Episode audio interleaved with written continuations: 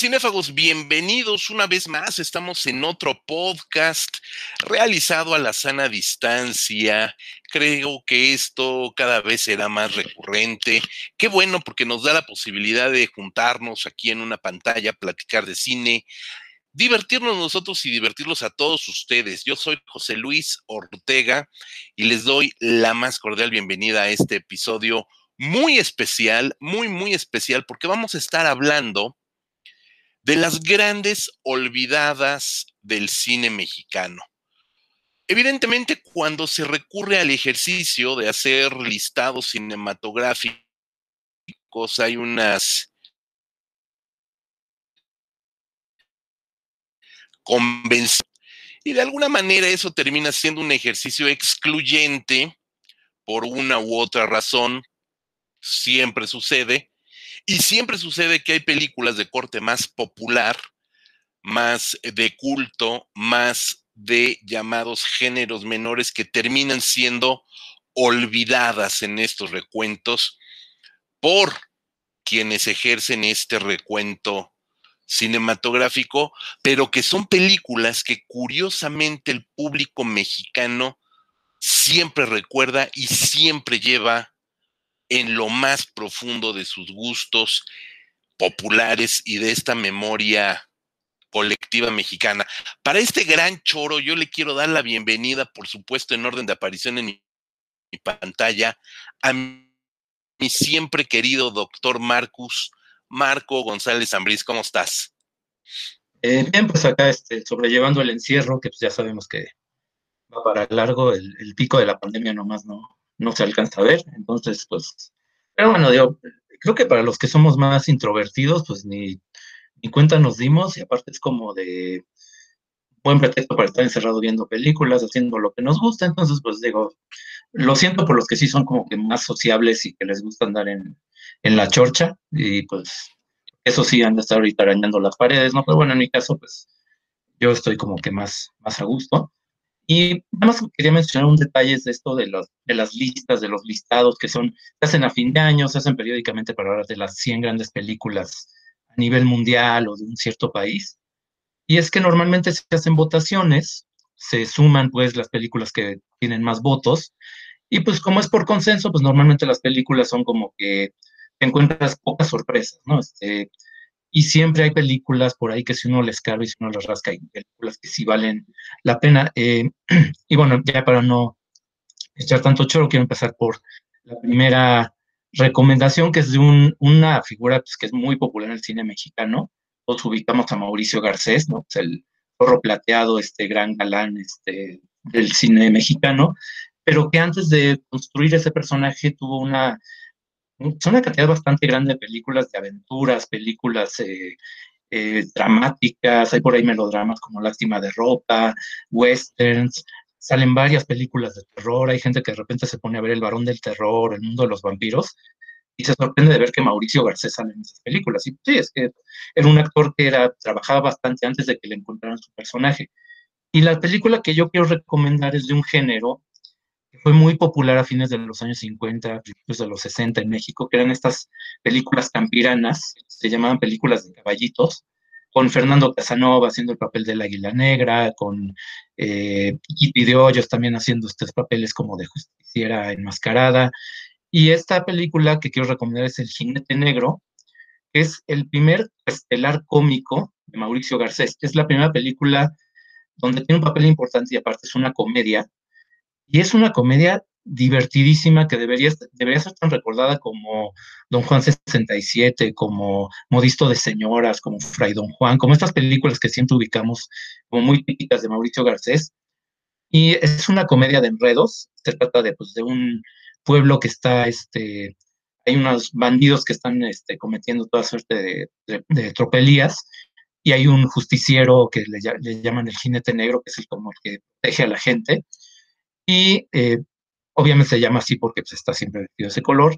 Y de repente llega un vendedor, un viajero, un vendedor que interpreta a Mauricio Garcés, llega todo vestido de negro sin saber que existe este personaje del justiciero, y lo confunden y se hace una comedia de enredos muy divertida, donde pues la justicia lo quiere pues porque no es legal lo que está haciendo, pero la gente lo protege, las mujeres que él ha protegido, pues de repente quieren mostrarle su agradecimiento, se vuelve una serie de enredos, una película que es muy cortita, dura como una hora y veinte, y que creo que la gente, creo que, creo que esa película está muy olvidada, primero porque no encaja con la figura que ya tenemos de Mauricio Garcés, ¿no? Como que es difícil ubicarlo en, es más como un galán citadino, entonces no, no, no lo ubicamos en el campo.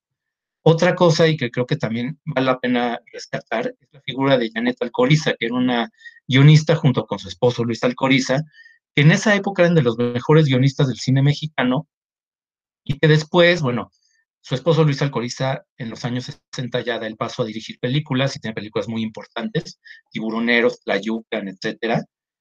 Y la figura de Janet Alcoriza creo que se queda ahí medio olvidada, ¿no? Este, eh, y en este caso el guion es de ella, junto con Fernando Galeana, que era uno de estos guionistas que trabajaban pues a destajo prácticamente, ¿no? Este, ahí sí, no sé exactamente cómo habrá sido el proceso, Fernando Galeana me imagino que fue el que puso la parte más de fórmula de la película, pero la película es, está llena de diálogos muy ingeniosos, es este, de verdad tiene una serie de escenas donde además los, actores secundarios se lucen mucho, sale por ahí Kitty Casado, este, el verdadero jinete negro lo hace Julio Aldama, por ejemplo, que su personaje pues no es tan lucidor como el de Mauricio Garcés, pero es normal, ¿no? Es como el héroe, es como el straight man, ¿no? Y Mauricio Garcés es más el cómico.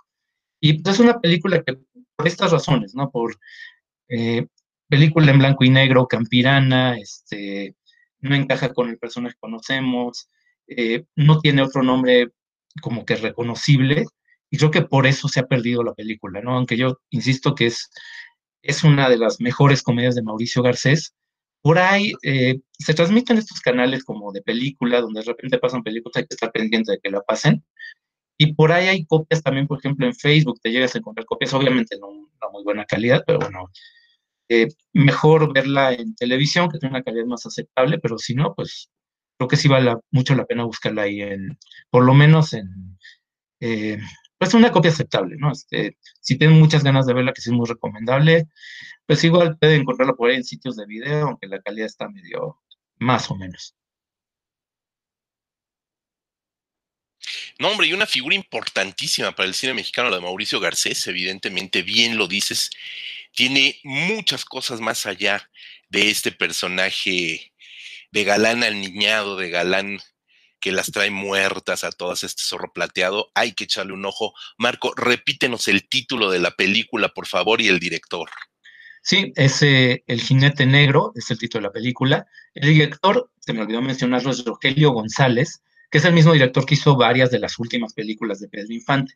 Y eso creo que también tampoco le ayudó a la película, porque nos ubicamos a Rogelio González por eh, Escuela de Rateros, El Inocente, entonces como que tampoco es otra no es una de sus películas emblemáticas, ¿no? Y eso pues también hace que se haya un poco olvidada, pero pues tienes un director que sabía manejar comedia, apoyándose en un, muy, en un buen guion y con un actor cómico como Mauricio Garcés, ¿no?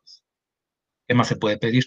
Y la película es de 1961, entonces justamente está en esa época de comedias campiranas que ahorita están como que hay medio olvidadas también. Por supuesto, pues muchas gracias por esta recomendación, Marcus. Ahorita regresamos contigo.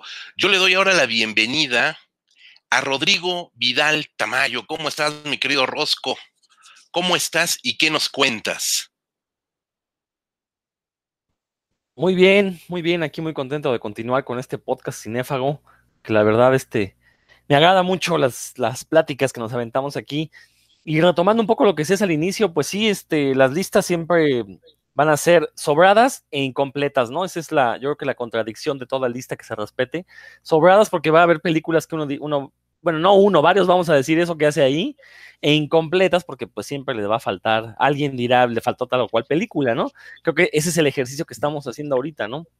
Tratar de rescatar algunas películas eh, tal vez olvidadas por la crítica, y que nunca las vamos a ver eh, en un listado de lo mejor del cine mexicano, lo cual es algo triste, ¿no? Porque también esa idea de que hay películas inamovibles en, en la historia del cine mexicano, creo que pues es un dogma y los dogmas nunca son buenos. Creo que son de esas cosas que sí debería ser un ejercicio un poquito más sincero y eh, la gente que llegue a participar en listas, pues, pues abrir un poco los horizontes, ¿no? No porque una película haya estado en todas las listas en la historia, significa que realmente deba de estar ahí, ¿no? Y, creo que eso es lo que estamos haciendo ahorita, como decir algunas películas que podemos considerar que tienen una altísima calidad y, que por lo mismo habrían de ser consideradas en algún momento para incluirlas en algún listado, ¿no? Creo que nosotros como cinéfagos, pues si hiciéramos una lista de lo mejor del cine mexicano, seguramente varias de las que mencionaremos el día de hoy estarían. Yo quiero comenzar con una película de 1973 dirigida por Juan López Moctezuma que se llama La Mansión de la Locura. Eh, una película que estuvo, pues, esa sí estuvo olvidada durante muchos años, hasta que fue recuperada por este, una compañía de video que eh, se, llama, se llama Mondo Macabro, que la lograron reeditar en, en, DVD y por fin pudimos acceder, bueno, muchos pudimos acceder a esta película, a pesar de que sí existían copias en 35 milímetros que de repente se llegaban a exhibir en, cineclubes. Lo cierto es que no era una película que tuviera una eh, exhibición masiva. Eh, de hecho, muchos nos enteramos de su existencia precisamente hasta que salió este DVD y la verdad es que La Mansión de la Locura es una de las películas más atípicas del cine mexicano. Se nota que el director Juan López Moctezuma era muy fanático del, cine italiano de terror, bueno, en general del cine fantástico europeo y estadounidense, eh, eh, muy fanático del cine de la Hammer también. Y es una película que recupera mucha de la estética, sobre todo de, este, de esta última compañía de la Hammer, y adapta una historia de Edgar Allan Poe, lo cual recordemos que no es algo raro en el cine mexicano, basta mencionar que la primera adaptación de H.P. Lovecraft al cine fue hecha en México, entonces ya teníamos como historia adaptando eh, cuentos de escritores estadounidenses de, literatura fantástica. Eh, eh, la historia que adapta se llama El sistema del doctor Alquitrán y el profesor Pluma, y la verdad es que es una, película delirante en el sentido estricto de la palabra, ¿no? Justamente es una película que habla sobre delirio, sobre locura. Eh, es una película que no solo se puede considerar como cine fantástico, creo que también tiene ahí un, un subtexto crítico eh, político también, sobre todo para los años en que fue hecha, en la que el propio director sí quería como lanzar algunas eh, pedradas a la política mexicana de, de esos años. Y es una película que me gusta mucho y que me sorprende que no eh, haya sido revalorizada, como es el caso de Alucarda, que ya todo el mundo la reconoce como la gran película de, Jorge, de Juan López Moctezuma, perdón. Creo que a mí me parece mucho mejor película La Mansión de la Locura. Eh, me parece que está mejor estructurada, me parece que tiene un, mejor guion. Y bueno, básicamente la película pues trata de un cuate que va a investigar qué está sucediendo en un manicomio solo para darse cuenta, y aquí viene el spoiler, pues que el manicomio ha sido cooptado por los locos y son los que lo están manejando y bueno, de, a partir de ahí se, eh, se, suelta una historia que la verdad eh, va de la comedia más negra al, terror más eh, explícito, ¿no? La verdad yo cuando la vi quedé muy sorprendido de que un mexicano se hubiera aventado una película de estas características porque es de esas películas que perfectamente pueden combinar la comedia con el terror y en ningún momento se pierde la atmósfera de lo que quiere transmitir el director. Eh, insisto, es una película que debería verse eh, más y sobre todo que debe verse con unos ojos en, la que hay que entender todas las influencias de las que tomó, de las que mamó Juan López Moctezuma para poder entregarnos esta, esta gran película. Sí, completamente de acuerdo contigo. Efectivamente, el nombre de Juan López Moctezuma está indiscutiblemente ligado al equipo, al grupo, a la troupe de eh, Jodorowsky. Y eso hizo que varios de sus cines se mantuviera un tanto, en aquel momento el cine suyo, el cine de otras figuras alrededor de Jodorowsky, eh, se mantuviera un tanto cuanto a la sombra pero es innegable lo que acabas de decir. El cine de Juan López Moctezuma es altamente valorado en Europa. Tuvo la gran visión este hombre eh, docto, muy culto, un hombre perfectamente visionario del arte, de hacer su película en inglés, de filmarla en inglés. Y eso le ayudó a que se exhibiera y tuviera corrida comercial fuera de México y que un sello tan importante como lo es Mondo Macabro la lanzara en DVD, primeramente en DVD, antes que cualquier otro sello mexicano. Se lanzó en video en México hará 10 años, quizás menos, cuando empezó el boom por Juan López Moctezuma, ¿no? Es de verdad una de las grandes figuras que hay que revalorizar, pero bien, porque el culto instantáneo también, también hace daño. ¿no? Y eso también ha mermado la figura de López Moctezuma, ¿no? Es el papá de Lucarda y para de contar. Entonces hay que asomarnos a su cine. Y esta película que mencionas, repítenos el nombre y el año, mi querido Rosco, porque es una de eh, las joyas. Es La Mansión de la Locura de 1973. Creo que mucho, mucho del cine de los años 70 eh, del cine que vale la pena de los años 70 está oculto, está olvidado, ¿no? Y, como bien dices, pues es fue mucho por cuestiones políticas. También, también. indiscutiblemente, Rodrigo. Volvemos en unos minutos contigo, porque todavía tenemos un invitado muy especial. Por lo regular siempre estamos Marco, Rodrigo y su servidor, pero en esta ocasión quisimos llamar nuevamente en estos relevos atómicos a Sergio Cerecedo, quien ya nos acompañó en el episodio 18 hablando acerca del Eficine, la continuidad del cine mexicano, si desaparece o no el Eficine. Él es un profesional de la industria cinematográfica, eso también hay que decirlo. Él está allí entre los fierros viejos. No es cierto, muchos son de tecnología de primer mundo. Entre los fierros con los que se hace el cine en nuestro país, pero también es un cinéfago ávido de muchas propuestas cinematográficas, conocedor de la historia del cine mexicano también, lo cual es importante, eh, porque también como en cualquier oficio, además de la práctica, también necesita la teoría. ¿No? Entonces Sergio combina ambas partes de una manera muy interesante. Sergio, querido, ¿cómo estás? Bienvenido nuevamente a Cinefagia. Muchísimas gracias, José Luis. Buenas noches, Marco Rodrigo. Muy contento de volver a esta pues en esta ocasión es casi como una muestra gastronómica, una degustación de todo lo que nos tenemos para ofrecer. Exactamente, estoy, entonces, estoy muy contento de escuchar de, las que ya sabía y de las que no sabía tanto, de todas las, las películas. Y sí, a diferencia del doctor Marcus, yo, yo sí ya extraño el set. Yo ahorita sí soy feliz editando, pero yo extraño el set, los fierros, estar ahí afuera y pues cada vez esos fierros tendrán que estar más limpios porque si no, nos quedamos sin películas, ¿no? Entonces, sí.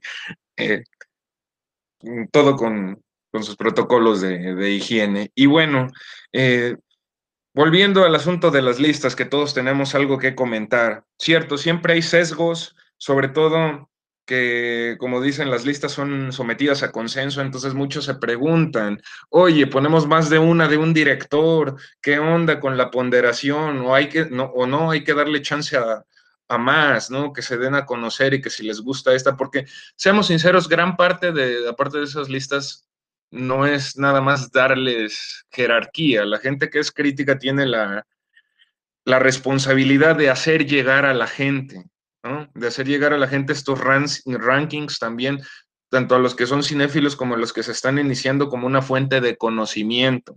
Entonces, realmente esta fuente de conocimiento debe ser pues razonada y debe ser también muy plural. Yo digo que estos sesgos también muchas veces tienen que ver con eso, pero como dice Rodrigo, también con, la cuestión política de, la época y con otras. Yo me voy a ir por un sesgo para las recomendaciones, más allá de pensar si son mejores o peores que otras, si son válidas por sí mismas como, como discursos cinematográficos importantes y también Decía alguna vez en un escrito de Cinefagia Marco que eh, la calidad de las películas o si se incluyen en los listados al final del año de lo mejor y lo peor tiene mucho que ver con la expectativa.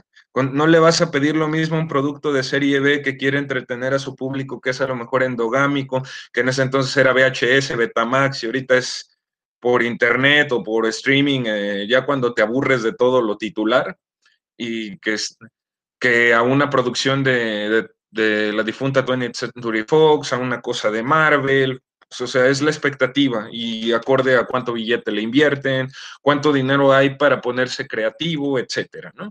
Entonces, eh, quiero ir mucho por, por, el, por el sesgo de lo independiente, de lo que costó trabajo hacer, de lo que fue con, casi casi como de las como de las bodas, que algo nuevo, algo viejo, algo prestado, algo azul y con eso hicimos la película. casi, casi como eso, ¿no? Entonces, eh, quiero iniciar con una película de la década en que nací, de los noventas, este, que la dirige Beto Gómez, que ahora hace cosas muy distintas, totalmente distintas, y se llama El Agujero. En esa época que estaba este renacer del nuevo cine mexicano clase medieron, como este, dijimos hace unos podcasts, eh, esta película se la llevan a Pátzcuaro y casi siempre los dramas que suceden en, en provincia, en estas épocas, sobre todo en las previas, como es la tradición del cine del Indio Fernández, de Alcoriza cuando se metió con, con las etnias, o con los grupos más cuando se fue, ya dijeron de tiburoneros que se fue a Tabasco, en Tarahumara que filma Chihuahua, toda esta cuestión. Aquí eh, no se va por un lado costumbrista, sino por el lado triste del sueño americano. Es un personaje que regresa, el principal es un, le apodan el Pachuco, regresa de Estados Unidos y, y la total desilusión, no trajo muchos dólares, eh, el viejo amor casado y para colmo cae en la cárcel. Y en esta cárcel, durante el Día de Muertos, precisamente todos sabemos que en el lago de, de es una festividad nacional, pues es como la cara oculta, la cara triste de, de todas estas festividades, precisamente los que no tienen nada que celebrar, muchas eh, discusiones entre precisamente el Pachuco, el personaje aparte es interpretado por Roberto Cobo, creo que es su último gran personaje, ya, le conocemos a la Manuela del Lugar Sin Límites, ya le conocemos al, al Jaibo, que está en todos los primeros lugares de, de, este, de las listas con en los olvidados. Y aquí eh, hace un personaje que a lo mejor no es muy lucidor. Eh, tiene, tiene poco, a lo mejor es más bien plano, pero la interacción con los demás, estos momentos que pasan en la cárcel, son hasta en su en su tiempo compararon mucho a Beto Gómez con John Sayles, este americano de Estrella Solitaria y de estos, también cine indie sobre estas reflexiones fronterizas, eh, sobre pues, el ciudadano promedio, en ese caso gringo, en este caso mexicano. Y entonces eh, estas alegrías y tristezas, pues casi casi de, de pulcata, están en una celda de cárcel, una puesta en escena muy cinematográfica, pero con, diálogos y estilo muy teatrales, sin que esto atropelle la verosimilitud, de cómo muchas cosas cambian para que todo siga igual, anecdótica, íntima y filmada con una cámara que le prestaron, con un, este, que, le prestaron a Beto, no es ni cecero ni cuequero como la gran mayoría, no, es de las escuelas, es un sinaloense que se fue a, a Vancouver y después se fue a España en el periplo de aprender a la práctica y entonces pues se notan sus inquietudes más hacia esta cuestión, pues los, eh, los migrantes y también el tema de los grandes perdedores, de esta gente que luchó mucho para no tener nada.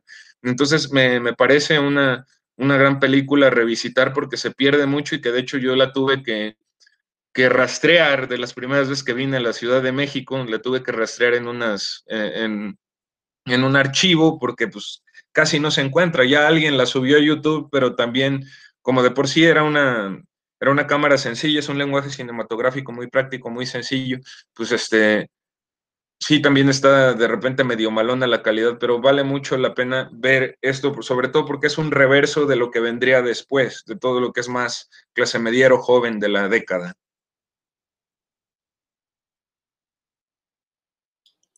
Bien, Sergio, qué, me sorprende que hayas traído a cuenta una película tan reciente. Bueno, ya les dijimos que no vamos aquí a tener ningún tipo de, de orden cronológico, pero Beto Gómez se convirtió en una muy, muy buena apuesta, en un debut muy interesante del cine mexicano de los años 90, de los últimos, de los últimos directores que van debutando en esta década de los 90. Eh, y que bueno, ya después nos comienza a enseñar otro tipo de, de trabajos. Creo que tiene unos par de trabajos muy interesantes. Lamentablemente, pues también le han tocado hacer películas este, comerciales en esta última década. Pero bueno, de verdad que tiene un, dos, tres películas muy, importantes y muy interesantes al inicio de su carrera. Recuerdo también El sueño del caimán, otra película también de, de Beto Gómez. Es súper importante este director que efectivamente no es un director que aparecería en estos listados, ¿no? Y me toca agarrar la palabra nada más antes, mi querido Sergio, recuérdanos el título, director y año de esta película que nos acabas de recomendar. Sí, José Luis, es el sueño del caimán. Digo, perdón, ya me, me norteé por el, te confundí. Porque también está, porque también está muy padre. Sí, esos dos primeros trabajos, sus mejores. Es este, es el, el agujero de 1997, dirigida por Beto Gómez. Ahí está, el, el agujero del buen Beto Gómez. Le digo buen Beto Gómez porque me cae bien sin conocerlo, la verdad es que no lo conozco y no crean que, que tenemos sesgos, porque efectivamente, ahora me toca casi tomar la palabra, cuando se hacen este tipo de recuentos nacionales e internacionales, evidentemente responde a una política de la industria, responde a políticas económicas, responde a políticas incluso de modas. Esto es algo natural, no estoy acusando que sea algo malo, no, porque es algo natural. ¿A qué me refiero? Hace unos, pues hace una década ya, o más de una década, ni siquiera me acuerdo hace cuánto tiempo que se estrenó eh, El Señor de los Anillos, El Retorno del Rey, la tercera película, este gran cierre esperado de esta magnífica trilogía de Peter Jackson. El Retorno del Rey aparecía como la primera película, la mejor película de la historia en el listado que tiene de manera permanente IMDB, Internet Movie Database, donde por lo regular los primeros lugares, 1, 2, 3, pues siempre está el padrino, el padrino 2, por supuesto, la segunda parte del padrino, siempre está el ciudadano Kane, ahí se la van llevando dos o tres películas, pero siempre terminan siendo las mismas. Y de repente aparece como la mejor película de todos los tiempos, El Retorno del Rey lo cual era algo completamente irrisorio. Como hoy en día algunas listas de las más recientes listas de lo mejor del cine mexicano nos ponen allá no estoy aquí.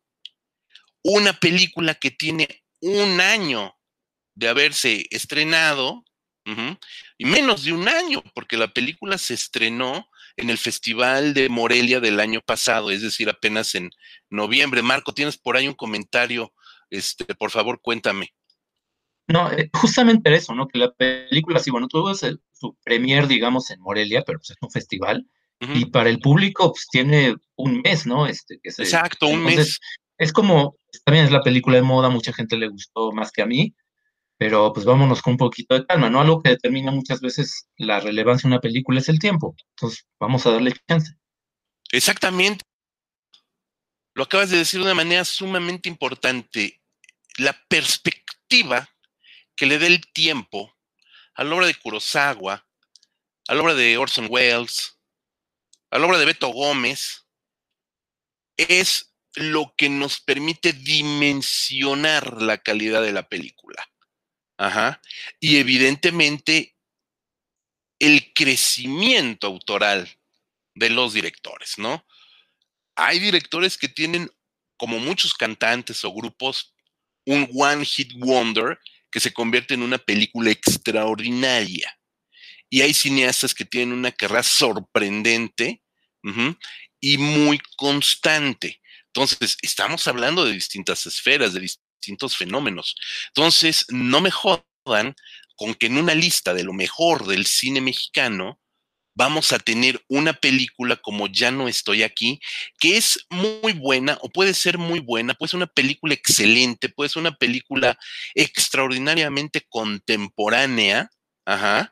Les recomiendo, por supuesto, el texto de Sergio Cerecedo de Ya no estoy aquí en revistacinefagia.com pero no podemos incluirle en un listado de lo mejor del cine mexicano si tiene en términos reales, como lo dice Marco, un mes de haberse estrenado al público y que además se estrena en Netflix, lo cual está muy bien, está muy padre, qué bueno que haya llegado a Netflix por las razones que todos conocemos de la pandemia, pero no me jodan con que tiene que estar ahí, no me jodan con que una película, ajá, como y tu mamá también, está considerada una de las películas de las mejores películas de la historia del cine mexicano, porque su director es el más reconocido y famoso director mexicano de la actualidad, Cuarón. Y que por supuesto Roma también está en una lista de lo mejor de la historia del cine mexicano. ¿Saben? Entonces, además de todos estos discursos que ya les comenté, de industria, de negocio, de pertinencia, de coyuntura, las coyunturas contextuales, históricas, políticas, sociales, crecen o decrecen a las películas. Y eso nos lo da el tiempo, la perspectiva del tiempo, la, la lectura histórica de las películas. Entonces, no puede ser que se midan con la misma vara este tipo de ejercicios. Peor aún, peor aún, y ese también es uno de mis más eh, grandes este, tirrias, este, comezón, cosquilla que me dan este tipo de ejercicios cuando lo haces citando a votar a tu grupo de amigos.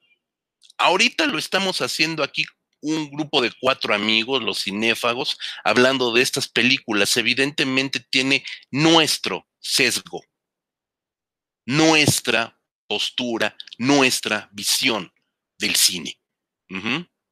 Y eso sucede en todos los niveles. Los listados que cada año presenta Cayer su Cinema como lo mejor del año responden a este grupo de críticos con esta lectura política, con esta lectura estética de Cayer su Cinema, que va a ser completamente distinta a la lista de los 10 que va a presentar el British Film Institute o el American Film Institute o revista Cinefagia Film Institute. O sea, definitivamente no nos chupemos el dedo, por favor. No, no, porque además, ¿qué, quién te puede dar el valor de decir, tienes la autoridad moral para decirme cuáles son las 10 mejores películas del año? Pues no. Es un consenso, es un grupo de amigos que se juntan, votan, votan también, híjole, pues es que tengo que meter la película de mi cuate, evidentemente, este, tengo que responder, pues es que fue la película más exitosa del año y más taquillera del año, Sexo, Pudor y Lágrimas fue la primera película que rompió los 100 millones de, de pesos en México, pues claro que hay que meterla. Pues no, no hay que meterla a huevo, o sea, no ya me enojé, les voy a decir, voy a abrir muy brevemente ya este, mis, mis películas favoritas porque me llevé mi tiempo en esta crítica, este, que es como un grito en la montaña al viento que nadie escuchará. Manos de seda. Yo tengo una película que me fascina, me encanta el cine, el cine negro a la mexicana. Soy fanático absoluto de este tipo de películas que retoman la estética del noir estadounidense, de este cine negro estadounidense, de sombras, de penumbras, de criminales, de gángsters de la noche, de mujeres fatales, de grandes, de grandes escollos éticos y morales en los personajes, de grandes diálogos irónicos, todo este cine me fascina, soy un gran fanático de esas películas y por supuesto ver cómo se traslada al arrabal mexicano me vuelve loco, me chifla enormemente. Películas como El Suavecito, son películas realmente extraordinarias que le hacen un muy completo, un muy completo homenaje, traslación a ese noir estadounidense en el ambiente del cine mexicano. Y hoy les quiero comentar una de estas películas, que es ni más ni menos que Manos de Seda. Manos de Seda es una película dirigida por el inolvidable Chano Urueta en el año de 1951. Esto es bien importante porque estamos a un año de eh, Los Olvidados, a un año de otras grandes películas, también del Suavecito, etcétera, etcétera, etcétera, ¿no? Y esta película, protagonizada por David Silva, es todo un espectáculo de arrabal que trae el guion ni más ni menos que de José G. Cruz muchos de los cinéfagos, muchos de los fanáticos de, la lucha libre, el cine de lucha libre, la cultura de la lucha libre, lo reconocerán o reconocerán el, nombre de José Guadalupe Cruz por haber sido el guionista de las historietas de Santo.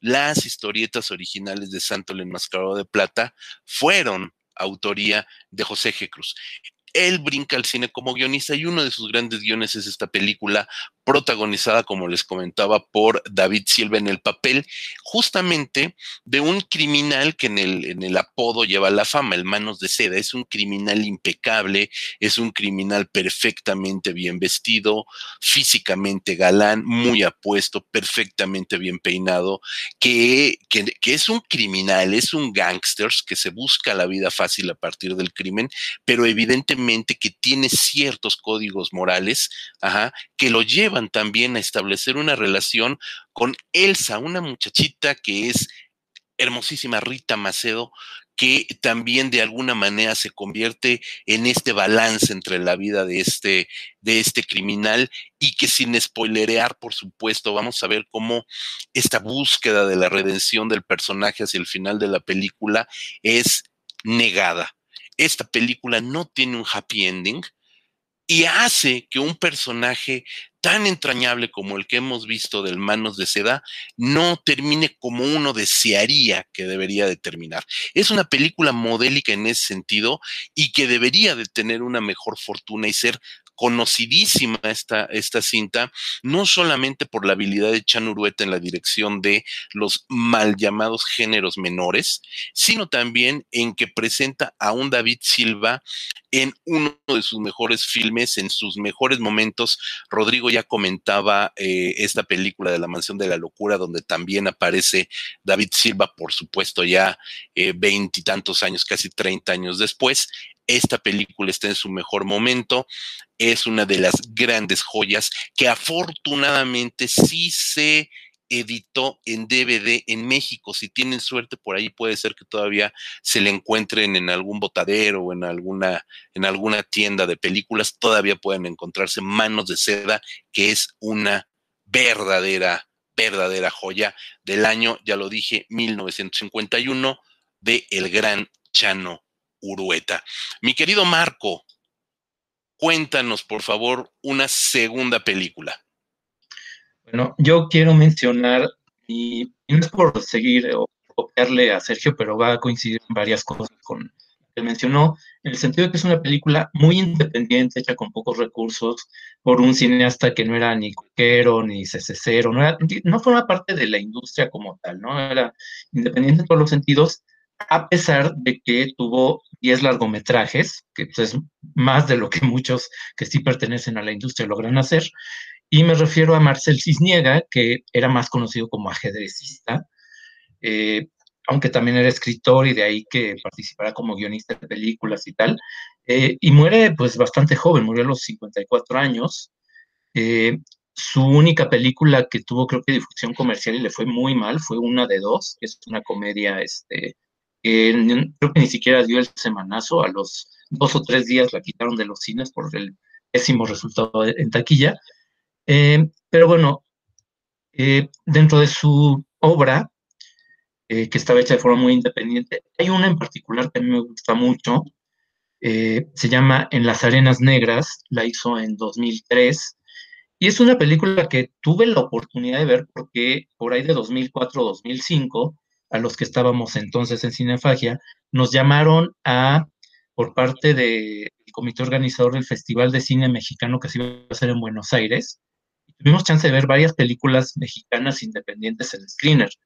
Eh, ahorita los screeners hoy en día pues, te pasan un vínculo y la ves en Vimeo, este, nada más pones la contraseña y tal, ¿no? En ese momento eran copias físicas todavía, digo, yo me acuerdo que vi películas en VHS, otras en DVD, y lamentablemente, pues porque ahora sí me doy de topes, pues no se me ocurrió sacar una copia de la película esta de Las Arenas Negras, que fue la que más me sorprendió de todas las que vienes en este momento.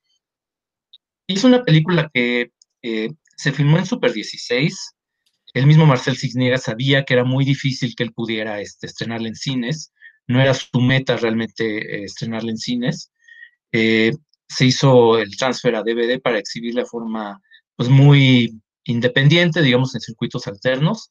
Tuvo exhibiciones en Cineteca, este, en salas como de la UNAM, pero más allá de eso, en ese momento, esos momentos de exhibición, pues no, no se pudo ver más, ¿no? Entonces, y eso hace que la película eh, sea muy poco conocida. Eh, es una película, además, bueno, entrando ya un poco en materia de la temática, de qué cuenta, es una película que además, si uno ve la sinopsis, puede pensar que es como que ah, la típica película de arte, de cine de arte mexicano, ¿no? Trata de una chava, un estudiante, que viaja a, se va a una cabaña a las faldas del Popocatépetl para eh, terminar su tesis, que es sobre eso, mitología sobre el Iztaccíhuatl y de todas estas mitologías de esas regiones. Y la película básicamente ya se va a encontrar con varios personajes, unos que viven ahí, otros que van a visitarla. Habla sobre relaciones amorosas que terminan, sobre eh, relaciones personales, búsqueda de espiritualidad, etcétera, etcétera, que son como temas que el cine mexicano no es que nunca haya abordado, el cine de arte es bastante, esto lo toca de forma bastante recurrente. Si uno ve la sinopsis, pues, la verdad es que no llama mucho la atención, ¿no? Y eh, la sorpresa, creo que para los que vimos la película, es que por una ocasión esta película toca esos temas, pero hace de forma muy buena. Eh, se va presentando cada episodio, cada personaje, hilando las situaciones, tiene episodios que, bueno, yo repito, vi la película en ese momento, no he podido volverla a ver. Y es una película que ve hace pues, por lo menos 15 años, pero que hay eh, escenas, episodios que me sigo acordando perfectamente, ¿no? De, de, lo bien realizadas que estaban. La película, por otra razón por la que no es muy conocida, es que su elenco básicamente era actores de teatro. Eh, Mariana Gajá, este, tenía por aquí el, el elenco En un momento más sigo diciendo actores, no importa. Eh, pero bueno, eran actores que están en ese momento trabajando en teatro y en momentos durante animación, que subían y bajaban al bobo para grabar sus escenas, para regresarse a trabajar, para trabajar en sus obras. Entonces, es una película que tampoco tiene actores eh, taquilleros, eh, tiene un tema difícil, tuvo muy poca, muy poca distribución, y todo se explica por qué la película, pues no, no es más reconocida, ¿no? Creo que los pocos que pudimos verla, sabemos que es la mejor película de Marcel Cisniega. Eh, pues mucha gente quiere verla, pero es muy difícil conseguir. Se editó en Estados Unidos en DVD.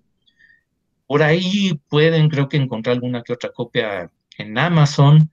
Eh, estaba disponible en el, catálogo de Movie, que es de estas plataformas de streaming, pero ya no está disponible en este momento, en el momento que estamos grabando. Entonces, pues es este es también una de las desventajas de las plataformas de streaming, que luego sí tienen un muy buen catálogo, pero las películas entran y salen, digamos, de disponibilidad, ¿no? Entonces, bueno, eh, repito, si en algún momento se puede volver a ver si se puede conseguir esta película por los familiares o, bueno, Cisniega fundó en, en, Veracruz la Escuela Veracruzana de Cine Luis Buñuel, entonces pues yo quiero suponer que ahí tienen el, su material, ¿no? Este, y ojalá en algún momento se pueda editar y esté disponible, porque a mí sí me parece una de las mejores películas mexicanas, por lo menos de esa primera década del siglo XXI, pero pues muy poco conocida, muy poco vista, por lo que puedo decir.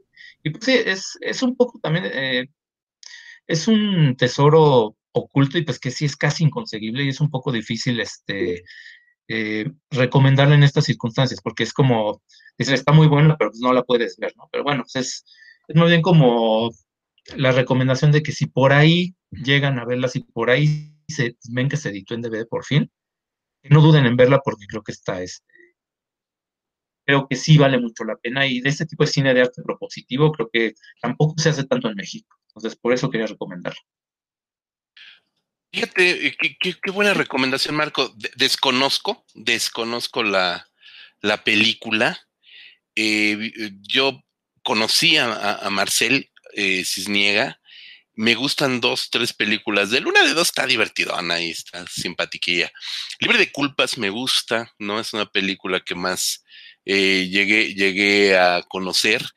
Em, pero sí, su, digamos que lo que más sonaba de él, porque sí se dedicó a hacer un cine muy independiente, un cine muy personal, muy autoral, eh, pues es que era un gran maestro y tiene el grado así, tal cual. Existen grados, los ajedrecistas que nos escuchan lo sabrán.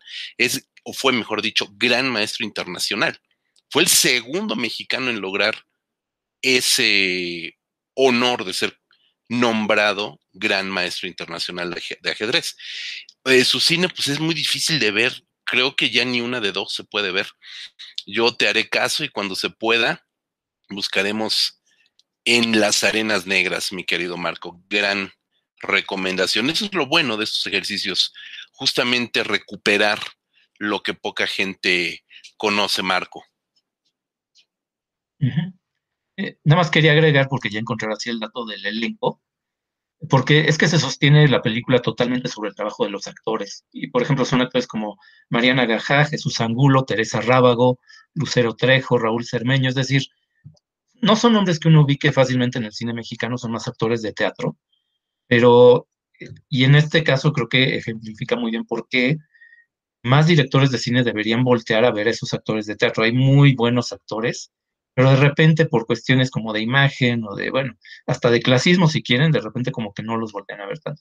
Pero bueno, repito nada más el título, En las Arenas Negras, del director Marcel Cisniega, una película de 2003, que ojalá se edite pronto, que pueda verse más en plataformas de streaming. Ojalá. Eh, Rodrigo, otra película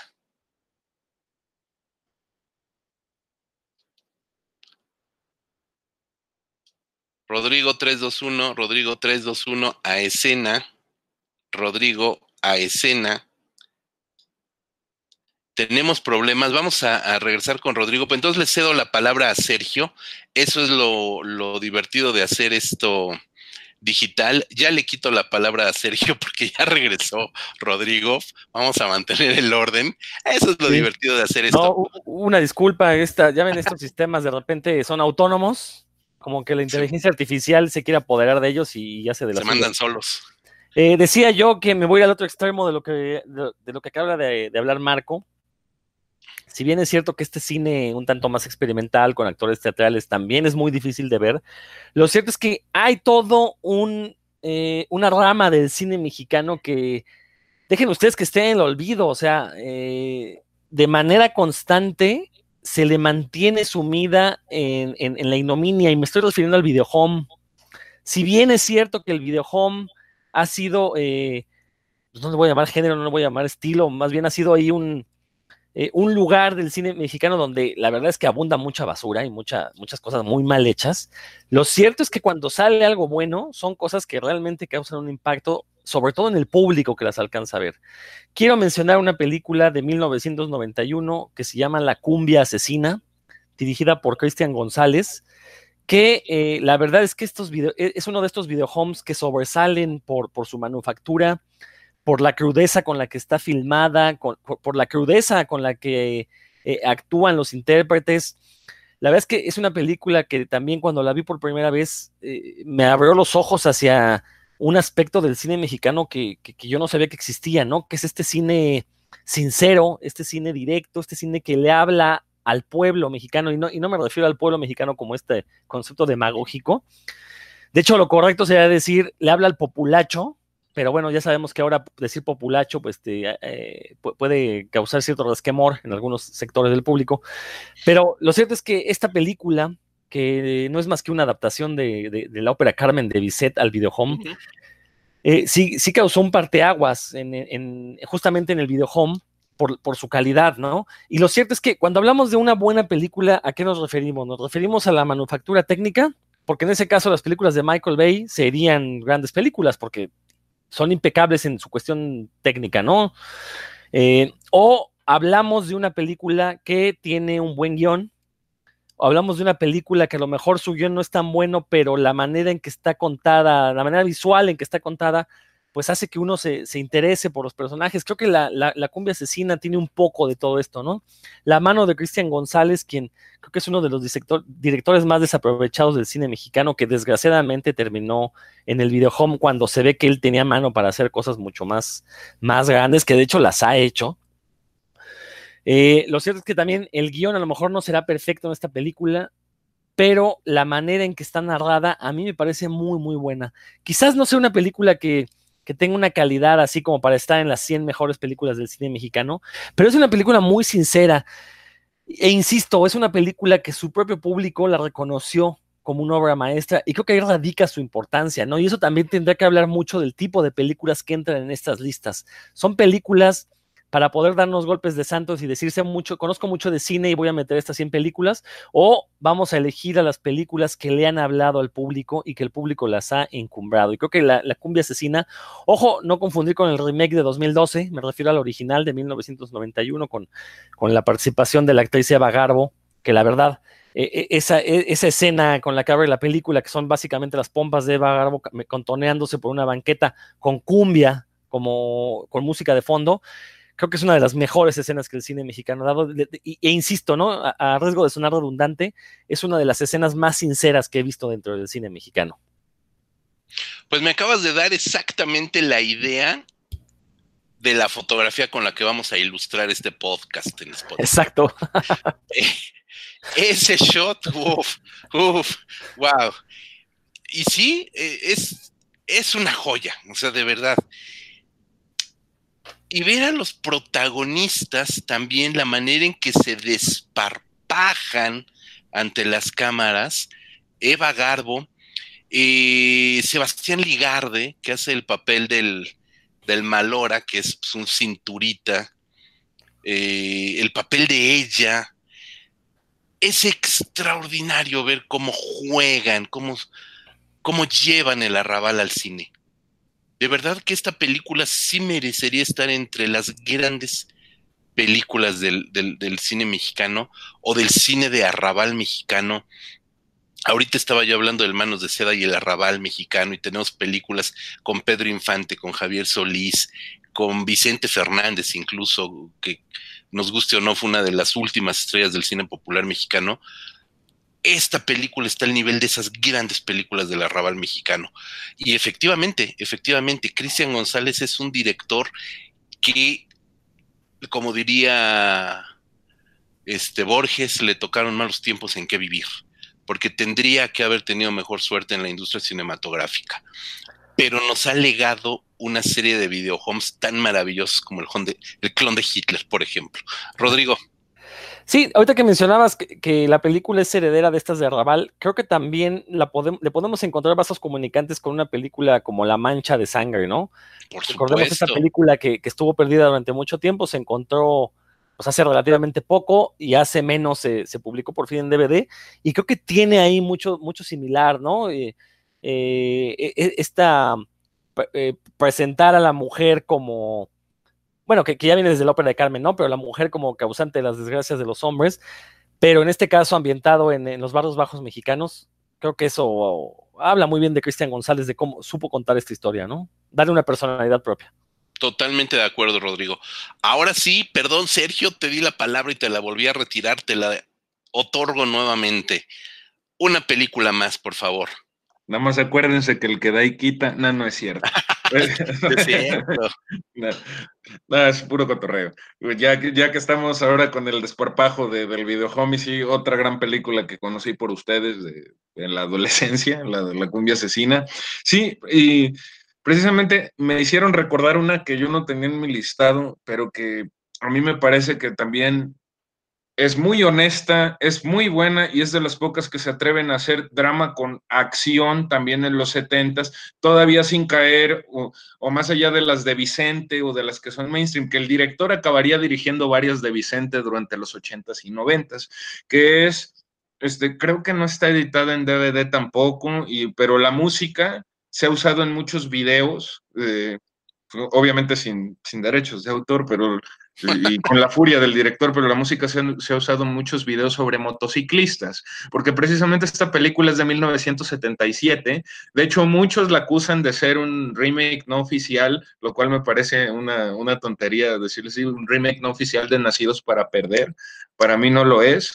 Es una película muy mexicana en muchos aspectos, que sí este, indaga en las razones de varios pandilleros, de varias personas para volverse de una pandilla de motos y tiene algunas tomas, inclusive grabadas de la, de la moto. Hasta el director yo lo, conocí, yo lo conocí hace poco, e, este, no, más bien hace unos casi 10 años, y, y sí dijo, no, pues en esta toma yo monté la cámara en la moto y sí, estaba loco. Me dijeron que no lo hiciera los Stones y hasta yo me la llevé como extra. O sea, esa, esa clase de arrojo también independiente y se llama Mil Caminos tiene la muerte. El director es Rafael Villaseñor Curi, también es una ópera prima. Y es un señor que en esa época era un rock and rollero empedernido, y de, que hasta dicen sus anécdotas que él se llevó a Vicente Fernández escuchando a Elvis en la moto, o sea, una persona muy, muy colorida y no nada más este, porque, porque lo conozca, sino porque simplemente tuvo una tuvo un proceso de producción interesante en el cual él ya había acabado la película y porque les digo, eh, la trama a grandes rasgos son muchos chicos rechazados de sus casas, diferentes clases sociales, uno de ellos que es personificado por Arsenio Campos, que lo conocemos más bien por, por las telenovelas que veían nuestras mamás y abuelitas, y aquí sale de, de un chavo bien que se va con los motociclistas. Entonces, este, sale también Noé Murayana, que es un, gran actor, uno de los grandes actores secundarios, y Ana Martín, que es la que me parece que se roba esto, como una de las novias de ellos, pero está lejos de ser una damisela en apuros, es cómplice, es conciencia y al mismo tiempo, pues, le toca una mala parte de repente en cuanto a, estas aventuras de, los motociclistas, ¿no? ¿no? No les digo mucho de la trama, pero sí, este, grandes... Eh, grandes escenas, este, inclusive con rock de la época. Eh, es muy entretenida de pe a pa, dura como hora y media, no es muy larga, y, me parece que da una de las grandes realidades de la época, de pues, lo que vivía la juventud post rock and roll, o en la época del, del rock and roll, pero sin estas, este, pues digamos, sin este aire fresa que tenían las películas de los rock and rolleros, ¿no? En los sesentas que, todo eran covers, todo era como niños bien. Esto sí es, pues, este, totalmente rebeldía. Inclusive como anécdota interesante, hasta recibieron una asesoría de José Agustín, porque eh, durante la película, en varias ocasiones, eh, se ve que es, transcurre la película, las anécdotas de los motociclistas, y de repente ya están en la cárcel, y es como flash forward, de, oye, ¿por qué estás aquí? No, pues por eso, uno, uno, por ejemplo, que una chava que mató a uno de sus compañeros por defender a alguien de una violación y, vemos ese flashback, otra vez flashback. Pero esa de la cárcel, como que todos en las mismas celdas, y fue porque José Agustín ya vio la película terminada y les dijo, hacen lo que quieren estos pandilleros y no los castiga nadie. Esta línea narrativa está como, tiene chipotes, no está redonda, y, hicieron unos retakes en un, en un par de días, porque también fue muy independiente, con dinero propio, y este, y hasta dice el director, porque él hizo cosas más comerciales y más de acción, hasta las previas al videohome, como El Judicial con Miguel Ángel Rodríguez, que también se volvió un ícono de, de esas pelis, pero pues eh, eh, para concluir con esa, sí, es muy divertida, muy buena, tiene profundidad dramática, tiene tomas resueltas de una manera muy inteligente y con poco varo, como les digo, esas de las motos, para estas secuencias para hacer de acción. Y este, y, y sí, lo dice el director, estos son, estas Creo que el único premio que tengo es uno de mejor ópera prima que ni siquiera es Ariel y es por esta, porque todo lo demás mío para mucha gente, este, para mucha gente es mierda, pero para mí no, o sea, es cine de entretenimiento. Pero en, Mil Caminos tiene la muerte de Rafael Villaseñor Curi de 1977, es una muy buena película. Fíjate, hubo toda una, hubo todo un furor por películas de pandilleros motociclistas en México. Después tuvo Siete en la Mira y intrépidos punks, un montón de cosas, un mini, mini género de explotación mexicano. Qué, qué divertido, gracias, gracias Sergio. Yo me voy muy rápido, tampoco se trata aquí de, de, de, pontificar ni de hacer un programa extremadamente largo. Evidentemente mis fascinaciones, todos aquellos que me conocen, son el cine fantástico, el terror, la ciencia ficción mexicana y una película que mezcla ambas cosas de una forma totalmente... Eh, estrambóticamente divertida es La nave de los monstruos, una película del año de 1959 dirigida por Rogelio A. González, cineasta que ya nos comentaba Marco hace unos minutos. Un gran director mexicano el, segundo gran director de Pedro Infante. Las mejores películas de Pedro Infante que no son de Ismael Rodríguez son de este eh, Rogelio A. González. Y esa película de la nave de los monstruos es una comedia de terror y ciencia ficción mexicana protagonizada por el extraordinario comediante y actor mexicano y cantante Eulalio González Piporro en su inolvidable papel de Laureano Treviño de la Treviño Gómez, perdón, pero aparte es Lauriano con I, Lauriano Treviño, eh, un norteño que de repente se encuentra con Gama y Beta, dos extraterrestres que han venido al planeta Tierra en búsqueda de un espécimen masculino, porque en el planeta de donde vienen, que es Venus, eh, se acabaron los masculinos, los seres masculinos, y entonces están buscando repoblar. Entonces llevan especímenes machos alfa de distintos planetas, que son evidentemente los monstruos a los que hace eh, a los que dan nombre a la película, que vamos a tener un esqueleto de reptil, una tarántula gigante, un cíclope, un enano con un cerebro enorme que aparecería en las películas además. Y por supuesto, por supuesto, el espécimen varonil mexicano que conquista a Gama, que es Ana Berta Lepe, y Beta, que es Lorena Velázquez, es Piporro. Es una película que no tiene desperdicio, es una ciencia ficción loca, con robots de hojalata, con vampiras sexys como Lorena Velázquez, que ya se había, eh, ya se estaba perfilando a ser la reina de los vampiros, ya era una figura constante del fantástico, una bellísima Ana Berta Lepe en una película que es completamente redonda. Es una de las verdaderas grandes joyas y película de culto mexicana sumamente apreciada en el extranjero, justamente por esta mezcla de lo netamente mexicano, pero además de este mexicano norteño, alegre, vivaracho, cantador, campirano, que gusta gozar de la vida, que es la representación de lo dionisiaco. No hay otra manera de decirlo. Es el Eros norteño en una película con el Eros extraterrestre de Ana Berta Lepe y Lorena Velázquez. Extraordinaria. Yo de verdad cuando, cuando puedan verles una película que también llegan a exhibir en los canales de cine mexicano por cable, véanla. Si no la han visto, véanla y gocen como locos con una película inigualable, inigualable de la historia del cine mexicano. Mi querido Marco, ronda de cierre. Vámonos con la ronda de cierre. No vamos a hacer esto más largo, pero sí vamos con una ronda de cierre para todos. ¿Cuál es tu última peli? Eh, bueno, la tercera que voy a recomendar es una película de un director que es muy conocido, que durante mucho tiempo igual no se le valoró tanto porque él practicaba géneros populares, no era cine tan artístico. Estoy hablando de Carlos Enrique Taboada, al que obviamente todos identificamos por su cine de terror, por El viento tiene miedo, eh, Más negro que la noche, etcétera, etcétera.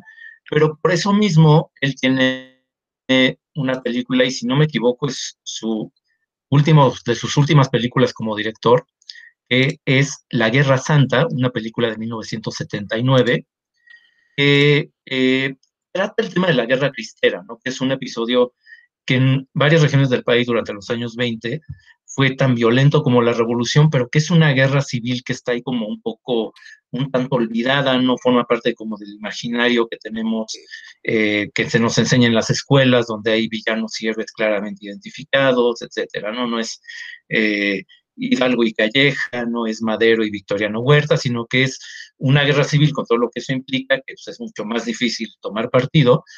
Eh, aunque bueno, el caso pues, es que, eh, y además que toca el tema de, de la religión, ¿no? Entonces eso también lo hace un poco más difícil como de, de comentar de una forma eh, objetiva. Y bueno, estaba checando la filmografía y bueno, no, este, no es su última película porque obviamente es preciso Veneno para las Hadas, que es también una película muy importante. Eh, pero bueno, su prácticamente su penúltima película terminada dentro de la industria profesionalmente, eh, cuenta la historia de la guerra cristera, eh, básicamente a partir de la historia de un campesino que es reclutado, convencido más bien de, por el cura de su pueblo de unirse a la causa de defender la fe frente a las medidas que está tomando el, el gobierno de, de, calles para eh, limitar la religión e imponer incluso curas mexicanos, como en su momento pasó con la Revolución Francesa y con la iglesia, eh, la iglesia anglicana. Eh, calles trató pues de tener una, una iglesia bajo su control, ¿no? Este, de alguna manera para frenar la influencia que tenía, digamos, en el pueblo, y esto genera toda una revuelta, etcétera. Y a mí lo que me gusta mucho esta película, que creo que está al nivel de las películas de terror, que son mucho más conocidas, es que eh, te retrata muy bien cómo se usó a, esta parte del pueblo, de la, se usó la fe como para agarrar a la gente de carne de cañón. El, eh, eh, personaje principal lo hace José Carlos Ruiz, que es este, este campesino, y lo que vemos, por ejemplo, en los combates es que cuando dan la orden de atacar, él se queda con su carabina escondido atrás de un muro, cagándose de miedo, porque evidentemente no es un guerrero, ¿no? Es alguien que lo convencieron de que tenía que sacrificarse por su fe, y a la hora de los balazos, pues no quiere saber nada del tema. Y también refleja muy bien la película toda la crudeza, pues, de una guerra civil, ¿no? Hay escenas de violaciones, escenas de represalias, eh, toda esta cuestión que cuando hablamos de revoluciones todo suena muy bonito y muy romántico y la realidad es otra, ¿no? Eh, es una película que, digamos, en lo formal eh, no se aparta mucho de lo que era normal, digamos, en el cine mexicano de acción. Las escenas de acción son lo normal que veíamos en películas como La Cucaracha, todas esas películas como La Revolución. Tabada lo que hizo fue aprovechar, pues, digamos, todo ese reto, todos esos eh, actores. es una película que sí, digo, estilísticamente no es tan propositiva, más bien es una película de narración algo que creo que también no le ayuda, y menos en estos tiempos, es que pues, casi todo el elenco es masculino, ¿no? No hay un personaje femenino fuerte.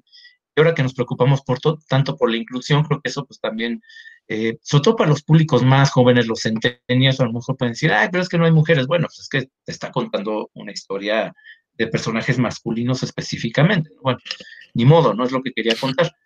Eh, pero además la película, eh, yo me acuerdo mucho que cuando yo estaba estudiando la carrera de historia, una compañera me pidió, ella ya estaba dando clases, y me pidió una película mexicana que hablara sobre un episodio de la historia mexicana como para sus alumnos, ¿no?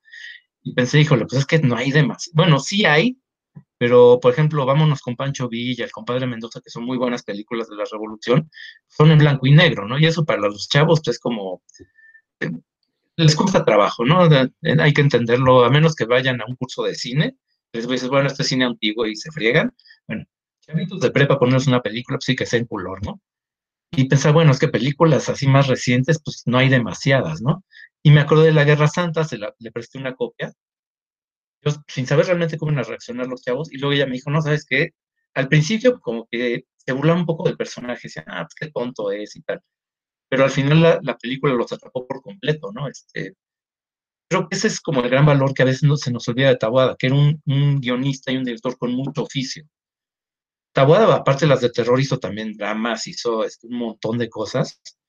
Y dentro de esa obra, que creo que vale la pena explorar, tiene cosas que están sobre todo muy bien contadas, ¿no? Yo creo que es el caso de esta película que les comento, que aparte aborda un, un, episodio muy poco conocido del, de la historia, pues que creo que deberíamos todos estar un poco más informados.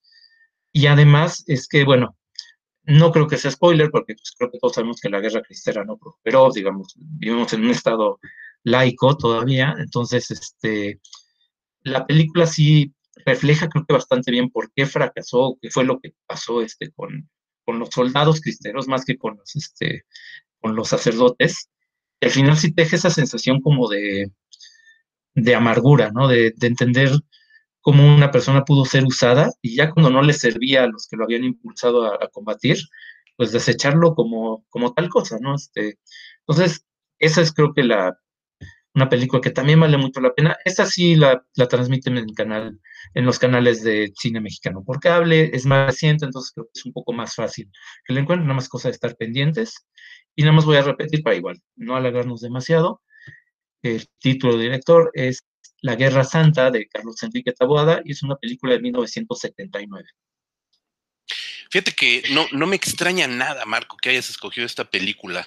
Eh, lo acabas de decir y para quienes no lo sabían, eh, eres un historiador y evidentemente recuperas esta película que es uno de los episodios más oscuros, grises, lamentables, vergonzosos, eh, incómodos de la historia mexicana, una guerra religiosa en, en México. Eso verdaderamente es, es tremebundo y resultó aún peor.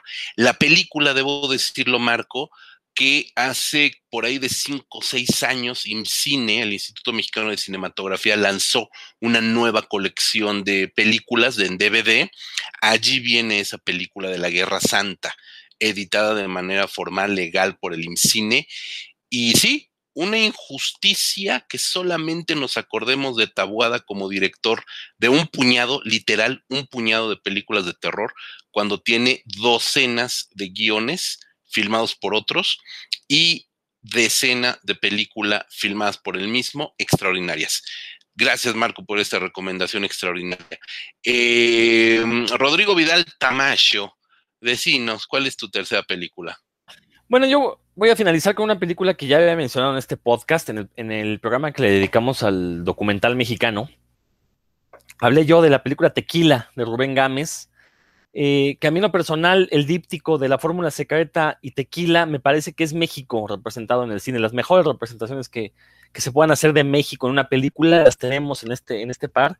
Y en particular Tequila, que me sorprende que es una película muy poco conocida porque eh, pues Rubén Gámez nunca quiso exhibirla de manera masiva, entonces creo que yo la de pura casualidad la pude ver en, un cineclub en la UNAM y, hasta la fecha no he podido volver a verla porque en ningún lado me, ha tocado que la exhiban. Eh, y ahorita, eh, hoy que estuve haciendo mi tarea para este programa, me puse a revisar y un ángel enviado por Dios mismo subió esta película a YouTube completa apenas en el mes de marzo de 2020, así que ya está disponible en YouTube de, hecho la voy a descargar porque quiero tener ya mi copia de tequila. No la he vuelto a ver, la vi a finales de los 90, a lo mejor no es tan buena, a lo mejor ya ahora la veo con otros ojos y no me gusta tanto, pero recuerdo que cuando la vi me sorprendió justamente eh, eh, la facilidad del director para a través de estampas representar lo que significa México, ¿no? A lo mejor no es un documental eh, en el, en el sentido estricto de la palabra porque pues no tenemos este testimonios, no son escenas reales, no todos son escenas montadas, pero a mí me encantó porque en serio, hay una, una de, tantas, son estampas, es una colección de estampas. Hay una de ellas donde está gente comiendo en un puesto de tacos y los mariachis están tocando atrás, ¿no? Bueno, si eso no es México, pues no sé qué lo sea, ¿no? A ver quien me diga, no, pero el mariachi no es México, también existe el son huasteco, el son jarocho. Sí, es cierto, pero para el extranjero y para mucho de la esta identidad mexicana es el mariachi el que nos define musicalmente. Entonces, esta escena del puesto de tacos, que eso sí es universal para México, eso sí no, me van a decir que, que, no aplica para todos los mexicanos. Con este mariachi de fondo, pues la verdad es que a mí me encantó. Eh, por ahí tiene una escena donde están unos rollos, de, unos rollos de película quemándose. Hay quien la ha interpretado como que Rubén Gámez hablaba de que el, cine mexicano estaba muerto básicamente y que había que quemarlo todo porque no había cosas que, que valían la pena. Lo cierto es que si Rubén Gámez hubiera escuchado nuestros podcasts, a lo mejor diría, no, pues hay algunas cosas mexicanas que valen la pena, ¿no? Como estas que están mencionando los cinéfagos en este programa. Pero la verdad es que creo que, eh, sí, sobre todo, he conocido eh, a lo largo de mi vida personas que les gusta mucho la, fórmula secreta y que no han tenido la oportunidad de ver tequila. Entonces, creo que es, de esas películas que deben verse, porque, y, y justamente revisando una página de internet, alguien lo definía muy bien. Rubén Gámez era un director nacionalista sin ser patriotero y sin ser chauvinista, ¿no? Básicamente lo que quiso hacer con estas dos películas era decir, esto es México, o al menos esto es para mí México, y quiero que la demás gente también lo descubra, ¿no? Y creo que ahí radica el valor de una película como Tequila, que, insisto, ya está en YouTube completa, búsquenla, véanla, está cortita, y después ya si quieren platicamos, ahora que la vuelvo a ver, espero tener la misma opinión pero eh, creo que son de esas películas que, en otros países es muy común ver y en México es, es difícil que alguien de veras intente reflejar lo que significa la identidad de ser mexicano. Y un director profundamente castigado por la industria. Nunca pudo sumarse a la industria del cine mexicano y con ello perdimos a un gran cineasta de talla mundial, de talla mundial de verdad. Políticas, eh, sindicalismos, etcétera, etcétera, hicieron que México perdiera un gran cineasta que se tuvo que refugiar en el cortometraje, en el cortometraje experimental, eh, eh, y, que hablaba de esta película Tequila como su ópera nieta, que lamentablemente nunca, nunca pudo concretarle en su momento, Rodrigo. Digo, también habría que pensar, a lo mejor él no quiso este, meterse a esta industria. Eh, recuerdo cuando, cuando se exhibió en el Cineclub de la Facultad de Ciencias, que fue donde la vi, eh, los organizadores del Cineclub mencionaban que habían ido a hablar con Rubén Gámez para invitarlo para que hablara sobre la película y le dijeron, no, pues queremos que venga y nos presente la película. Eh, ¿Cuál película es? contestó el director. tequila. Ah, no, esa ya la vi. Entonces no tiene caso que vaya. Y entonces no quiso ir a, él mismo a hablar de su película, ¿no?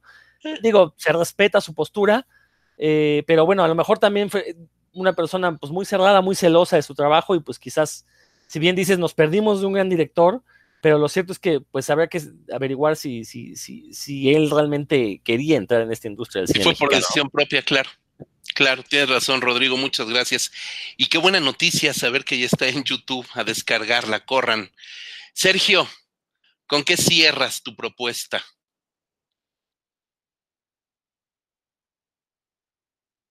3, 2, 1, 3, 2, 1, Sergio a escena. Sergio a escena. Ok, perdón. Ya. ya, problemas técnicos. Pero bueno, eh, aparte de la película, quiero hacer una muy breve pero contundente conclusión. Esto que mencionan de la vigencia del tiempo, claro que es muy importante, porque yo uh, uh, sí, sí me, yo soy una persona muy tolerante, pero a veces sí me purga un poquito. Que, por ejemplo, el año pasado hubo muchísimas películas estrenadas con, en, obviamente no todas al 100 en Cinépolis, Cinemex, ¿no? Eh, muchas películas estrenadas, por ejemplo, de la temática de las etnias en la República, ¿no? Estuvo El sueño del Maracame, estuvieron varias, y mucha gente, no, qué bueno que por primera vez en la historia se voltea a ver a los indígenas, y yo, mm, no es primera vez, a lo mejor los acercamientos de, Emilio Fernández y de los primeros documentalistas o no tenían nivel técnico o eran más como temáticas universales, como adaptados de novelas, de relatos, y este, pero existían. Entonces sí es muy importante siempre documentarse el sesgo de, del tiempo porque pues entre más joven es la gente, más películas jóvenes meten los listados, ¿no? Más películas de, recientes. Eh, y aparte también hay una cosa muy interesante, el documental no había estado considerado en muchas de las listas de antes de, 2005-2010. Y el documental sabemos que de los finales de los 90 para acá ha tenido un boom tremendo, que debe ser considerado, que también esos, eh, tanto los docus de creación, los llamados documentales de creación, como los este, pues más narrativos, más convencionales, eh, también han aportado joyas increíbles, pero son los últimos 20 años. Sí hay que ver cómo evolucionan con el tiempo, pero también considerar, considerarlos como, pues, ver este rollo, que no lo había y que hay mucho de repente y que hay que ver qué no nos habían narrado antes en las ficciones o en los documentales de antes de 1990, que tampoco son tantos los que conocemos. Y otra cosa, no sabemos qué película que hicieron en Durango, en Yucatán, en Chiapas y que nada más está ahí, remastericen en la próxima década, que no sepamos de ella y, de verdad nos fascine y, este, que tenga 30 años en lata y veamos su vigencia. Entonces siempre yo diría, le digo siempre en general a la crítica, ser abiertos y ser sobre todo somos comunicadores de esta cultura que nos llega por nuestros por los conectes que hemos hecho por nuestra pasión. Entonces, contagiamos la pasión al público en general y a, los, a, los, públicos en ciernes, que ya hablamos de eso, y debemos ser muy, muy informados. Pero bueno, ya yendo a mi propuesta y hablando también de adaptaciones literarias, voy por una que sí, a lo mejor es un, está considerada muy de arte, pero yo no lo, yo no lo veo, yo no lo veo mucho en listados, a lo mejor también razones políticas hay de Nectes o quién sabe, pero es una película que, pues en los 70 como dice Rodrigo, tuvimos cosas muy buenas.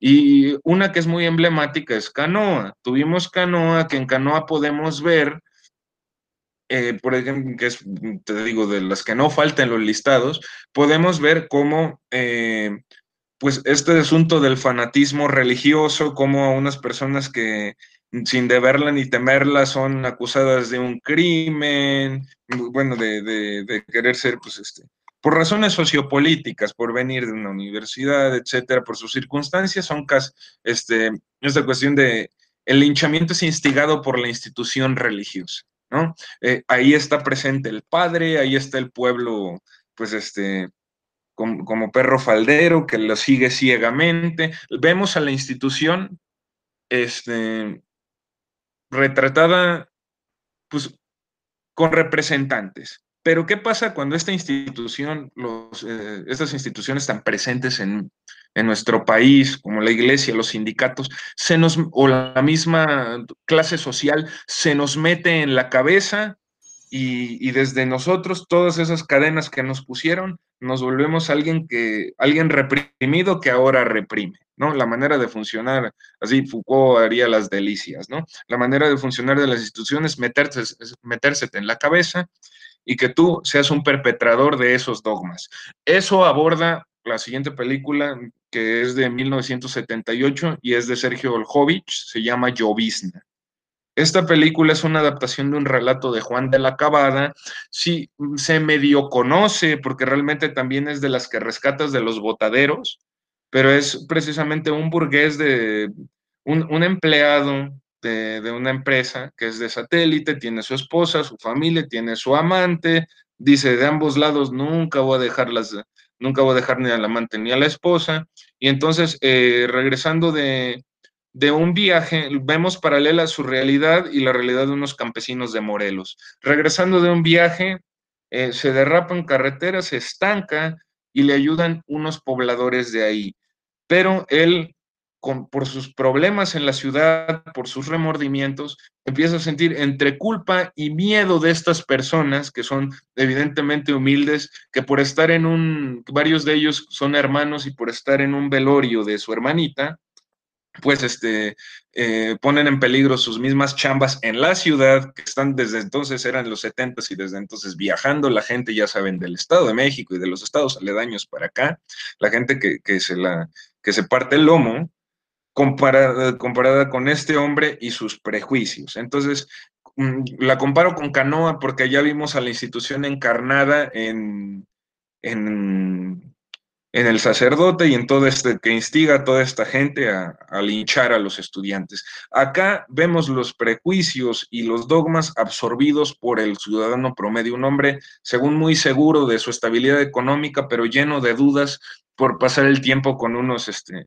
con, unos campesinos, con gente de campo y porque él no conoce ese entorno. Esta especie de xenofobia, de mío y, de miedo, que ahorita pues está muy en boga estos temas, son vistos sin, sin un asunto tan maniqueo, sin un asunto, digamos, tan, tan caricaturesco, más bien muy natural, como se da en las calles. Y por eso es muy vigente esta película, que el protagonista también es Aarón Hernán, abuelito de mil novelas, de mil telenovelas, y Salvador Sánchez, que es, es uno de los campesinos principales, que es un actor que ya lo sabemos presente desde las de Luis Estrada hasta pues cualquier cantidad de películas, sobre todo históricas, una que otra novela también, pero eh, actores que como ha dicho Marco, en general pues a la mayoría los conocemos por películas comerciales, pero pues en la vida, por ejemplo, hablando de, de Marcel Cisniega, pues eh, era el actor fetiche un tiempo, su actor fetiche un tiempo era Martín, Martín Altomaro, que ahora lo vemos este, como el personaje bufo de las comedias románticas que abundan, ¿no? Entonces, también eso, eh, nosotros difundiendo le damos oportunidad que se vea otras facetas de los actores conocidos y que precisamente muchas veces hasta yo creo que agradecerían que se vieran, porque son trabajos tempranos y trabajos hechos con pasión que muchos, Cobo en el agujero que mencioné, no cobró, nada, ni un centavo. Entonces, proyectos a los que le entraron con pasión y que ahí se quedan patentes y que pues el cine es para verse. Es como el trueno que si nadie lo escucha, pues a lo mejor no existe, ¿no? En conclusión. Oh, cerramos con una máxima filosófica, Sergio, extraordinario. Eh, es una película que, bueno, apenas en el mes de abril, a finales de abril, falleció Aaron Hernán. Entonces eh, se recuperó en televisión eh, hacia finales de abril, principios de mayo, hace un mes. Estábamos viendo esta película en televisión y estoy viendo, me, me emociona ver que está disponible gratis en Filming Latino. Entonces, para quien quiera asomarse a Filming Latino, a esta película, eh, que hace mucho no veo, debo reconocer que hace mucho que no veo, pero que sí en su momento me, me, me impacta en este tipo de películas, porque además está, está llevado un poquito en el sentido del thriller la peli, entonces le da un, un toque muy importante a ese, a ese género. Muchas gracias, eh, Sergio. Pues yo ya nada más para no, para no hacerme menos a mí mismo y con, concluir con una tercera película, pues vuelvo a mis orígenes, a mis orígenes eh, terroríficos, que me encanta el cine de terror, con una película que también es más conocida, más respetada fuera de México que aquí en México y que es Misterios de Ultratumba, una película de Fernando Méndez, el, este director que es conocidísimo a niveles internacionales por El vampiro, por ser el director del vampiro, que dirigió esta película desde un tono de terror clásico, muy del estilo gótico de la Universal de los años 30. Esta película ya es de la década de los 50, no es de la época de los grandes éxitos de Universal, pero es una película modélica en el sentido de cómo nos traslada ese gótico, ese espíritu gótico al ambiente mexicano. Por supuesto que la película está tratada como si fuera una película de época, donde vamos a ver cómo dos científicos juran un pacto de que aquel que muera primero regresará a decirle al que sobreviva cómo es el más allá. Y a partir de eso se establece una relación, por supuesto, uno de los de los dos científicos fallece, regresa a este plano y encadena una serie de circunstancias que van a atormentar al científico que queda vivo y le van a jugar una muy mala broma, por supuesto, desarrollando un terror atmosférico extraordinariamente bien llevado. Cuenta, cuenta con unas actuaciones bien, unas actuaciones decentes, vamos a decirlo de este punto de vista, porque la película es eh, producida por Gastón Santos. Gastón Santos fue un caballista eh, mexicano, eh, millonario, un playboy mexicano que quería hacer cine. Entonces él comienza a coquetear con el cine mexicano. No era un actor, era una figura atractiva, físicamente atractivo, galán, eh, pero realmente le faltaba cierto talento actoral. Sin embargo, la película la mantiene bien. Begoña Palacios aparece en esta, en esta película también, muy joven, muy bonita, y Rafael Bertrand, que hace el papel de uno de los científicos. Vamos, es una película que está, eh, vuelvo un poco a lo que comentaban todos ustedes antes, está hecha con actores muy solventes, eh, pero no grandes figuras del cine mexicano. Y eso permite que la película también sea muy orgánica, porque no te distrae la figura de un actor famoso interpretando un papel que quizás no le iría tan bien, porque a lo mejor lo tienes ubicado como un galán campirano, pues, estamos hablando de los años 50 todavía, lo tienes ubicado en una película de arrabal o a la chica la tienes ubicada en películas de rumberas, etcétera, etcétera. Entonces, te hace muy orgánica también esta película. Eh, la escenografía es de Gunther Gerson, ni más ni menos. La fotografía es de Víctor Herrera, uno de los grandes fotógrafos del cine mexicano, hecha por supuesto en claroscuros, y es una película que tuvo incluso una eh, exhibición internacional. La película es comprada y redistribuida en los Estados Unidos, doblada al inglés, por supuesto, como The Black Pit of Dr. M.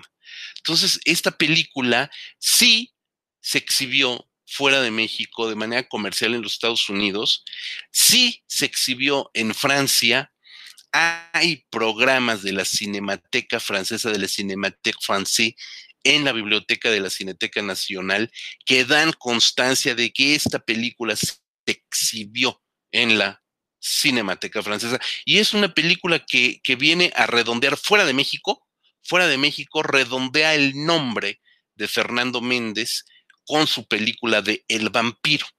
Y lamentablemente aquí en México nunca alcanzó el reconocimiento que se merecía ni la película ni este estupendo director mexicano, michoacano él, que debería de estar en muchas mejores condiciones. La película está editada en DVD por esta empresa estadounidense Casa Negra en una extraordinaria versión en DVD. Entonces, a lo mejor si la buscan por Amazon o por alguna de estas cosas, todavía la pueden encontrar.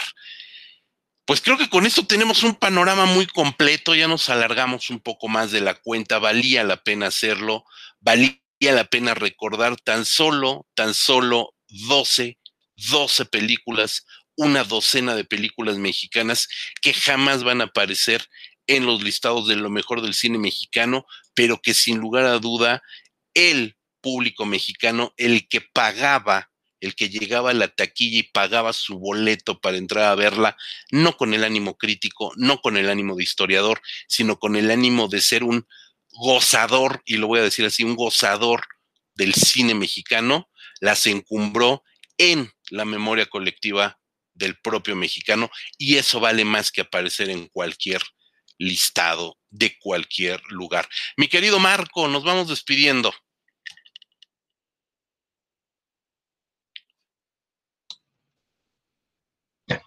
Eh, sí, eh, ya, está, eh, sí, fueron 12 recomendaciones. creo que podríamos seguir este, porque se vienen a la memoria, ¿no? Esas películas que vimos en alguna ocasión, en video y tal, pero pues, sí, ya es, también dejemos descansar a la gente que no tiene por qué. obviamente tiene la opción de oírlo en capítulos, ¿no? Pero bueno, casi dos horas de podcast también es un poco excesivo, hora y media más bien. Pero bueno, ya me despido, ahora sí, recordándoles pues que visiten en nuestro sitio oficial. Desde 2003 estamos ahí publicando reseñas y textos, entrevistas y ensayos. Eh, la dirección es www.revistacinefagia.com y en redes sociales nos encuentran en Facebook como eh, Cinefagia México. Estamos también en Instagram, Twitter, eh, etcétera, etcétera, porque no me las sé todas. bueno. Está bien, mi querido Marco, nos estamos viendo la siguiente semana. Cuídate mucho. Rodrigo. Pues yo quiero invitarlos a que visiten el canal de Revista Cinefagia en todos los sitios finos donde se puedan escuchar podcast. No nada más van a encontrar el podcast de Cinefagia y los demás capítulos que hemos grabado. También ahí encuentran el podcast de Puros Cuentos, el podcast hermano de Cinefagia dedicado a la cultura del cómic y todo lo que se le parezca. Ahí en el canal Revista Cinefagia, en donde, donde haya podcast, ahí nos pueden encontrar. Gracias, Rodrigo. También tú cuídate mucho y nos seguimos escuchando la siguiente semana. Sergio Cerecedo, es un gusto tenerte aquí como invitado. Te prometimos que no sería la última vez, la única y última vez tu participación pasada.